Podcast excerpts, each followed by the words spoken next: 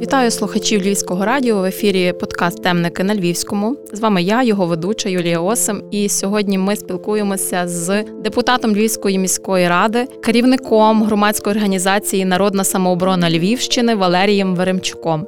Пане Валерію, я вітаю вас. Доброго дня. Хочу з вами поспілкуватися про медичні проекти в місті, які реалізують, оскільки ви є головою комісії охорони здоров'я. А також е, інша частина нашої розмови буде про актуальну на сьогодні тему: це питання війни і волонтерської допомоги військовим і цивільним мешканцям. Отож, розпочнемо з проектів, які реалізує на сьогодні місто. Є масштабні проекти, зокрема, проект Незламні. Центр реабілітації вже розпочав свою роботу. Що в планах надалі? Тобто, цей рік як виглядає по розвитку медицини у Львові?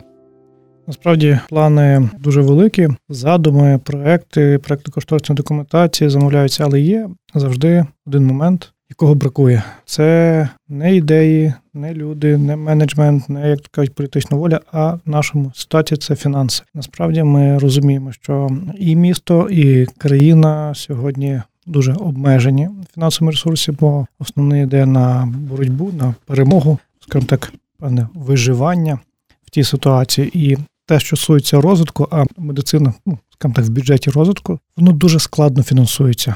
Це пов'язано з нашими правилами Державної казначейської служби і багато таких мало цікавих, але, на жаль, дуже складних моментів. Але при цьому всьому нам вдається, і навіть за цей рік повномасштабної війни дуже багато міняти в наших лікарнях, в першу чергу лікарнях, але в тому числі і в поліклініках, дуже багато закуповувати медичного обладнання, дороговартісного, необхідного, важливого. Ну і робити кращі умови, тобто включно з відповідними ремонтами, з відповідними скажімо так благоустрієм. Дякую тим лікарям, дякую тим керівникам наших установ, які не просто чекають на кошти бюджету, там чи міста, чи області, чи держави, а які активно працюють з донорами сьогодні така можливість є. Знаю це і по нашій волонтерській діяльності, про яку ми з вами будемо говорити ще. І Дякую тим донорам, які відгукуються на наші прохання, і направду дуже багато обладнання, в тому числі там магнітно-резонансний томограф, комп'ютерний томограф,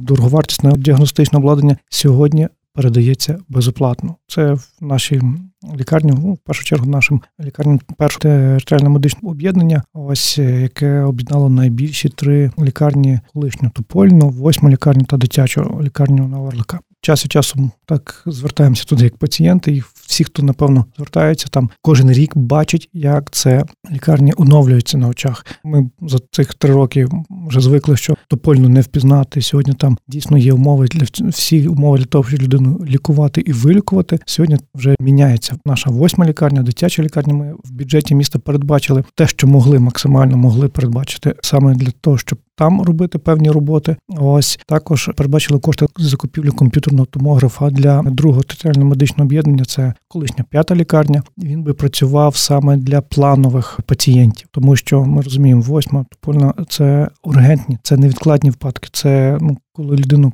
привезли, та і вже потрібно здіагностувати, вже потрібно обстежити, щоб людина надати максимальну фахову допомогу. І це більше наше об'єднання друге. І теж я сподіваюся, в цьому році вже він там буде закуплений і запрацює. Це дуже важливо. Великий акцент ми робимо на профілактику, на те, щоб все таки львів'яни не змушені були звертатися в лікарні. Для цього у нас є мережа поліклінік, сімейних амбулаторій і співпраця з сімейними лікарями, обстеження. А при певних віку чи при певних там станах ці обстеження мають бути регулярні, системні. Ми розробили спеціальну програму здоров'я львів'ян, яка скерована на те, щоб сімейні лікарі звертали увагу, виписували скерування на ці обстеження, на ці скринінги, на ці аналізи. Все таки стимулювали львів'ян, ті, хто забувається це робити, робити для того, щоб ну уникати вже таких складних гострих стадій. І це от такі велике прохання. Давайте все таки пам'ятати, що наше здоров'я в першу чергу потрібно нам з вами.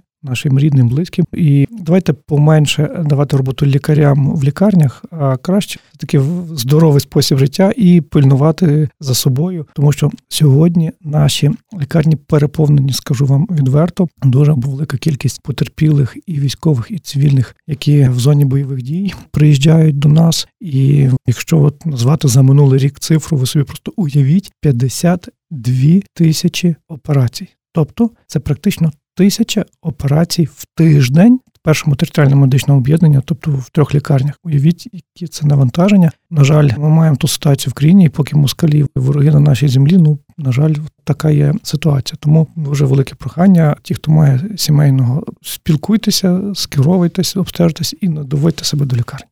Говорячи зараз про розвиток наших медзакладів в місті, ми розуміємо, що частина з них таки надають, як ви вже говорите, про це допомогу евакуйованим з зони бойових дій. Тобто є багато військових, є багато мирних мешканців теж з травмами. Чи можна сказати, що це є пріоритетним напрямком загалом в роботі медичних закладів у Львові? Але з іншої сторони, чи ну не не всі напевно медзаклади надають таку допомогу, тобто є низка медзакладів, це дуже просто. Насправді у нас на сьогоднішній день є три, якщо говорити про лікарні, три територіальні медичні об'єднання. Перше, це яке я озвучив, три найбільші лікарні надають невідкладну ургентну допомогу. Хоча це багатопрофільні лікарні, знаємо, і транспортологія, та і 52 нейрохірургії, там всі. Тобто це лікарня, перша ТМО, яка по сьогоднішньому державному рангу надкластерна по факту, тобто вона надає найбільший спектр різних допомог і протезування центру незламні. Це один з проєктів, їх там є десятки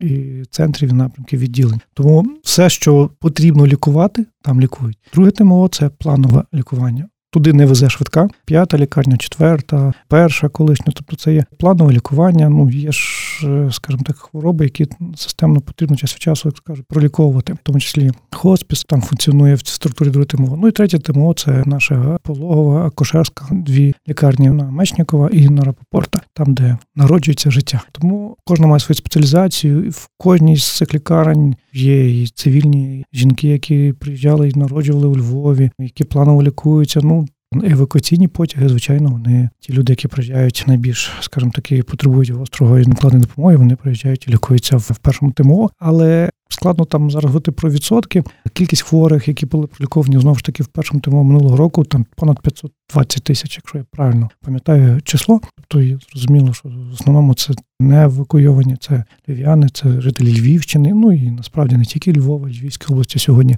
Львів став таким притяганням. Цей колектив, ці лікарі, які працюють сьогодні, їм довіряють люди з різних областей, їдуть і лікуються. Це теж довіра до лікарів. Ми розуміємо, що кожен шукає того лікаря, якому він десь хотів би довіряти. Сьогодні так Львів таких лікарів має. Ми розуміємо, що зрештою, коли почалося повномасштабне вторгнення, ці перші місяці, напевно, були досить складними. Було велике навантаження і організація сама роботи лікарень. Загалом, як ви це бачите внутрішньо, чи простіше зараз працювати львівським медзакладам? Зважаючи на ту кількість пацієнтів, яку вони обслуговують, яким надають допомогу, знову ж таки звідси виходить запитання, чи побільшало цих пацієнтів? Статистика зруйнованих медичних закладів установ по країні вона кожним днем росте. Це вже сотні, мені здається, там вже переходить на на більше тисячі. Це те, що ворог робить на нашій землі, не тільки вбиваючи наших захисників і цивільних, він руйнує навіть медицину. Дуже часто хлопці на фронті кажуть, що по швидких розстрілюють мало не в першу чергу. Тому маємо таких нелюдських, скажімо, жодних правил війни е, сьогоднішніх ворогів. Але так, ми перші дні тижні постійно були на контакті з керівниками лікарень і всіх, практично, що вони жили в себе на роботі тим тижнем першими, що ми в волонтерському штабі постійно бачили яка ситуація, бо дуже багато допомоги, яку ми отримаємо, левова частка, і насправді це для медицини, для медичних установ, і тому допомагаємо величезними об'ємами, в тому числі е, нашим львівським лікарням, тому що ми розуміємо, що сюди приїжджають сотні і тисячі евакуйованих, тому що там немає де лікуватись, там немає того лікарні, там немає того лікаря. Сьогодні Львів став таким тільки прихистком, як то кажуть, для для життя і того, щоб просто прийняти людей і забезпечити якісну медицину, нормальні умови. Я не скажу, що стало легше. Ну ми ж розуміємо, що інтенсивність війни не зменшується. Ми бачимо, що йдуть обстріли цивільних міст, і, на жаль, смерті цивільних людей і дітей. Тому зменшеного потоку немає. А кажемо, дуже часто це потребує довготривалого лікування, та особливо, якщо ми говоримо вже про реабілітацію. Це не тиждень, не два, це місяці. Тому навіть постало питання в Львові. Ви чули про те, що ми готові були як місто купити готель для того, щоб розміщати там тих пацієнтів, які ще потребують певної реабілітації, але вже не потребують медичної палати. Бо медична палата сьогодні у Львові, а в нас, наприклад, 1400 ліжкомісць, які на Топольній колишній, це святого Пантелеймона лікарня сьогодні, 200 реабілітаційних ліжок, тобто з ШВЛами, з відповідним обладнанням. Розумієте, це дороговартісне ліжко, на яке чекає наступний пацієнт. І для того, щоб його звільнити для цього наступного пацієнта, людина, яка вже не потребує цього кисню, це, це цього всього медичного обладнання, і вона може проживати в таких скажімо, готельних санаторних умовах. І місто було для цього готове робити. До речі, це досвід європейських країн. Там саме так і є. Приходити людина там на певні процедури, на певні обстеження для лікарів. Ну, не склалося. Ми інші шукаємо можливості, ми шукаємо інші проекти, бо сьогодні стоїть питання і для першого тему, і для другого розширення ліжкового фонду не ставити в коридорах, не ставити третім, п'ятим, десятим місцем ліжком в палаці. Ну бо розуміємо, що це не умови для виздоровлення, для лікування, а шукати нові об'єкти. І про це йде мова, діалог, пошук. Але так само, напевно, відбувається і будівництво нових будівель, скажімо, аби облаштувати оці місця для реабілітації, для такого після головного лікування в цей період, аби люди мали де перебувати. Так, оцей центр, який відкрився незламні, це приміщення поліклініки, колишні поліклініки, яке переобладнали, переоснастили і з відповідними мовами, з відповідним обладнанням і медичним, і реабілітаційним, і з відповідними кабінетами. Там невелика кількість ліжкомісць, але теж є лікарі, вузькі спеціалісти. Вони мають в іншому крилі, обладнали їм хороші умови для праці. Це те, що можна було дуже швидко. Дуже оперативно зробити, бо є проекти будівництва цілих нових корпусів, і ми під це виділяли, зробили певні рішення міської ради. Це мало відбуватися за рахунок коштів австрійського уряду, який працює з нашим урядом, з нашим міністерством охорони здоров'я. Воно не рухається так швидко, як би хотілося певні рішення від нас потрібні. Ми їх зробили. Тепер відповідно уряд Австрії з урядом України проекту. Тобто, ну тобто ніхто бюрократію і процедуру не відміняв. Це ще буде тривати певний час. Є в нас теж в складі першого ТМО колишня лікарня відновленого лікування в Брюховичах, і маємо там певні теж донори, певні домовленості, що готові їх обладнати, бо насправді це була така лікарня тільки назва від неї, та швидше такий якийсь музей таких часів застою. Та е, років 40-50 тому, напевно, там крайній раз щось мінялося, щось робилося. Та вже це за цей рік ми теж передали певне обладнання, певне докупили, і воно розвивається. Але ну 100 ліжок. Та ну при сьогоднішніх об'ємах, коли вже за період війни, тільки за період війни, реабілітації потребують близько 10 тисяч людей. Це і військових, і цивільних число, яке звучить, скажімо, в офіційних статистиці. Розуміємо, що її немає ще там чіткої, там достеменної, але приблизне число. То такі реабілітаційні центри, як незламні, як Superhuman, що на базі госпіталю в виниках, їх треба в кожному обласному центрі. І це добре, що в нас він не один, а два. Тому питання нових приміщень, нових корпусів, якісних нових стоїть. Не просто стоїть, воно рухається в навіть є вже попередні домовленості по виділенню ресурсів, фінансів з за кордону, але ми розуміємо, що цей процес не буде за місяць чи за рік. Тепер перейдемо трохи вже до іншої сфери допомоги, не медичної, а власне волонтерської. Ви дуже багато в цьому задіяні. Що відбувається на сьогодні? Волонтерам стало легше працювати, чи навпаки, кількість запитів зараз збільшується за понад рік великої війни? Знаєте, ми задіяні, ми, як Народна самооборона Львівщини, задіяні в цьому з 2014 року. Тобто це вже це вже більше 9 років. Це ще був кінець 13-го. Найскладніше в цьому, коли ти розумієш, що запит задовільнити можеш на 5, 10, 15% максимум. Це найскладніше. Чи 5-10-15% запитів може задовільнити. При всьому бажанні та не надають гуманітарною там чи благодійною допомогою ні дронів, ні форми, практично ні тепловізорів, ні оптичних прицілів, нічого скажімо того, мілітарного, та, що в першу чергу хотіли би наші захисники, захисниці, ну його просто так донори фурами не передають. Це треба збирати кошти, купувати, шукати, де купувати, завозити, бо, як правило, його нема в Україні. а Якщо воно в Україні, то воно в рази дорожче, ніж його можна знайти. Ні старлінків, того самого чи рації. Тобто, насправді, ми дійсно так переглянули якось об'єм цієї допомоги. Подивилися, що в минулому році було завезено десь нашими силами 1600 фур вантажівок різної гуманітарної медичної допомоги. Та так вона роз'їхалась по всій країні, по всіх областях з пріоритетом на прифронтові території, на деокуповані території. Забезпечували всім від генераторів там на 300-500 кВт до продуктів харчування і перев'язочних матеріалів. Ну все, що можна придумати. На сьогодні так ми розуміємо, що є. Треба якось концентрувати свої зусилля на тому, що ну ну най, най напевно нагальніше, тому що інші не зможуть зробити. І таким чином ми дійшли, що ми зараз активно працюємо по збору коштів і по закупівлі дронів.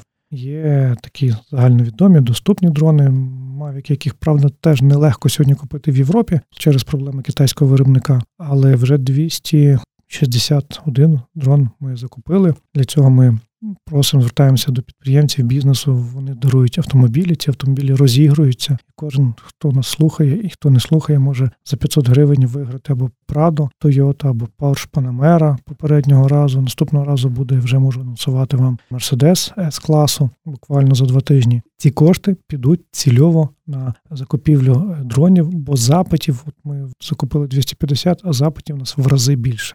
Тому що це розхідний матеріал, і хай краще скажімо, ну, десь зіб'ють дрон, ніж загинуть наші захисники.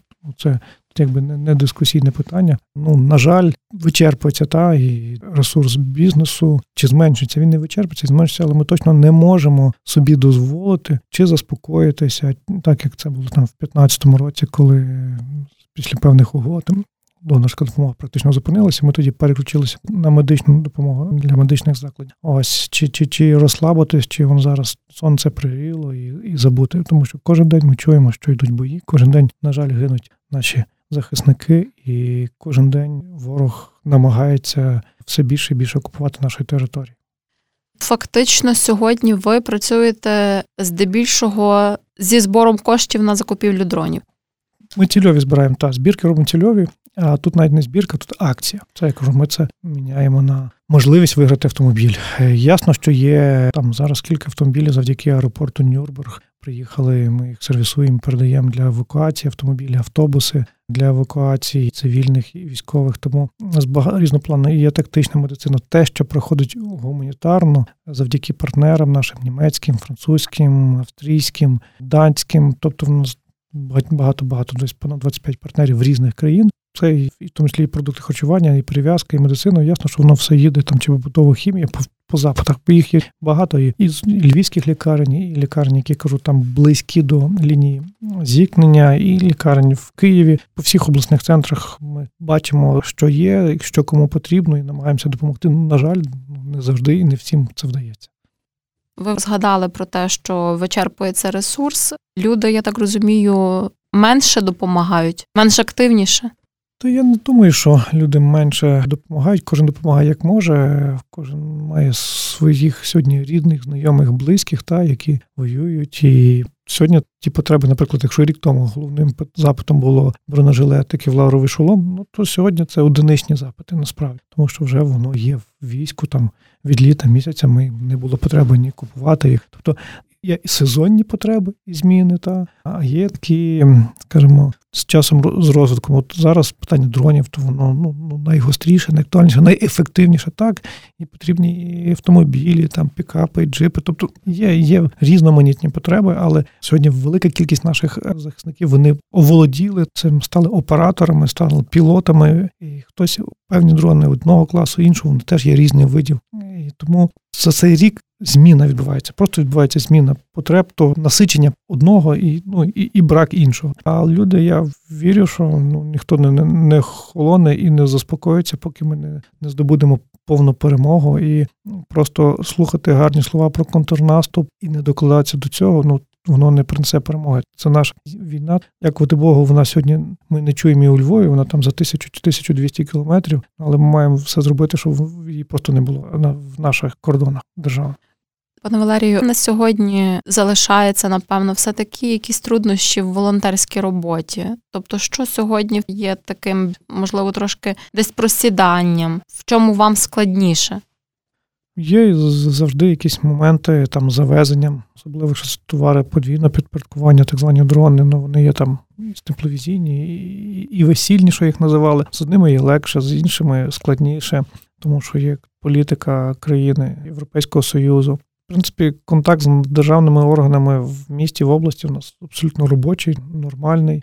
Питання вирішуються, знають нашу організацію, знають чим ми займаємося всі служби, тому тут в нас повна прозорість, відкритість до всіх питань. Так іноді бракує волонтерів, навіть фізично на складі. Ці сотні волонтерів, які були рік тому, в березні, квітні чи травні, ну їх зрозуміло, що люди вже за цей рік отримали якусь роботу, знайшли, чи хтось пішов воювати, чи тут працюють. Тому деколи в цьому є такі труднощі, але певне коло друзів, спілкування даємо собі в цьому раду. Тому так, ресурсів завжди бракує. Фінансів, ресурсів завжди бракує. Там ідеї є, потреби є, бажання є робити, ну але іноді просто впираємося в те, що треба ще і ще, і ще. Місто допомагає.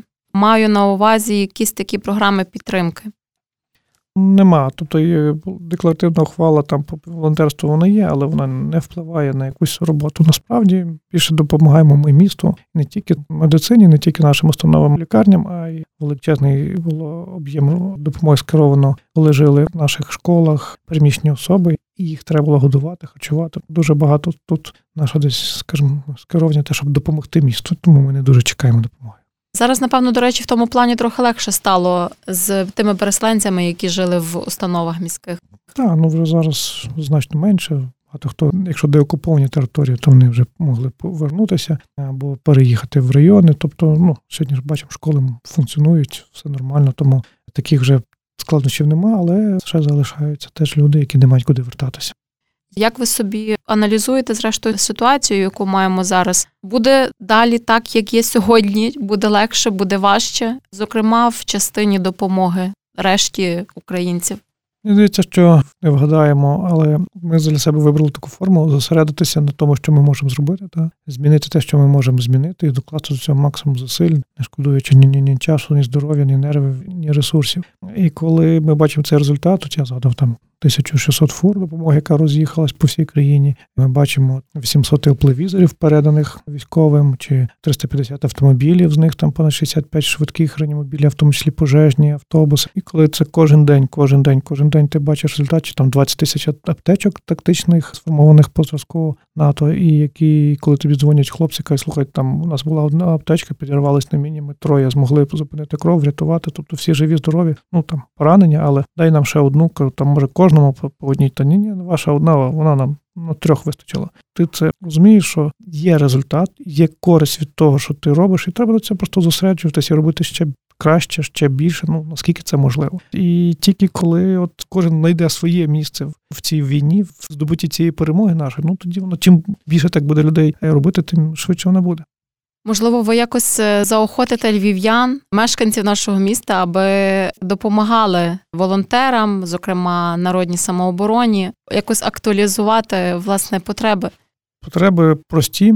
Кожен сьогодні я впевнений, що з Львові знає дуже дуже багатьох наших захисників і зрештою львівських бригад, з якими ми працюємо, допомагаємо там. Тому я думаю, що кожен сьогодні має знайомих друзів збройних силах чи в інших військових наших підрозділах. Просто спілкуйтеся, просто питайте, що потрібно сьогодні. Навіть такі як одиночні речі, їх сьогодні можна там недорого придбати у Львові. Якщо ви кажете, що це для когось з військових, ну я не знаю магазинів, які би так мовити спекулювали чи задирали ціни. Тобто, всі, навіть якщо хтось чимось торгує, я зараз не про волонтерів, я зараз про якийсь там бізнес. Мені здається, що всі роблять знижки для військових, тому в першу чергу опікуйтеся, пам'ятайте, питайте. Ми будемо всіх запрошувати там за за два тижні задонатити 500 гривень чи чи 10 разів по 500 гривень і купити собі один чи 10 лотерейних квитків і виграти ще й за цих 500 гривень Мерседес, які нам теж подарували меценати. І ми точно розуміємо, що львів'яни відчувають і цінують ту безпеку, цей спокій, який ми сьогодні маємо в нашому місті, і розумію, що це завдяки тим людям, тим воїнам, тим героям, які на передовій. Тому напевно тут треба думати кожен день, як допомогти цим людям. Не втрачаємо ентузіазму, працюємо надалі задля спільної перемоги України. Пане Валерію, я дякую вам за те, що прийшли до нас на розмову. Дякую, що запросили, і готовий так далі спілкуватися, бо впевнений, що це спілкування і мотивування один одного воно теж потрібне. Бо деколи це що там сам можеш зробити. Насправді ми вже не один раз переконувалися, що українці, львів'яни гуртом дійсно можуть не тільки батька бити, а й і ворогів вбивати. Нагадаю. Ми сьогодні спілкувалися з депутатом Львівської міської ради, керівником е, громадської організації Народна самооборона Львівщини Валерієм Веремчуком і говорили про розвиток медицини та медичну допомогу у Львові, яку медзаклади надають мешканцям та внутрішньопереміщеним особам, а також про волонтерство і допомогу нашим захисникам. Ми ж з вами почуємося у наступному ефірі.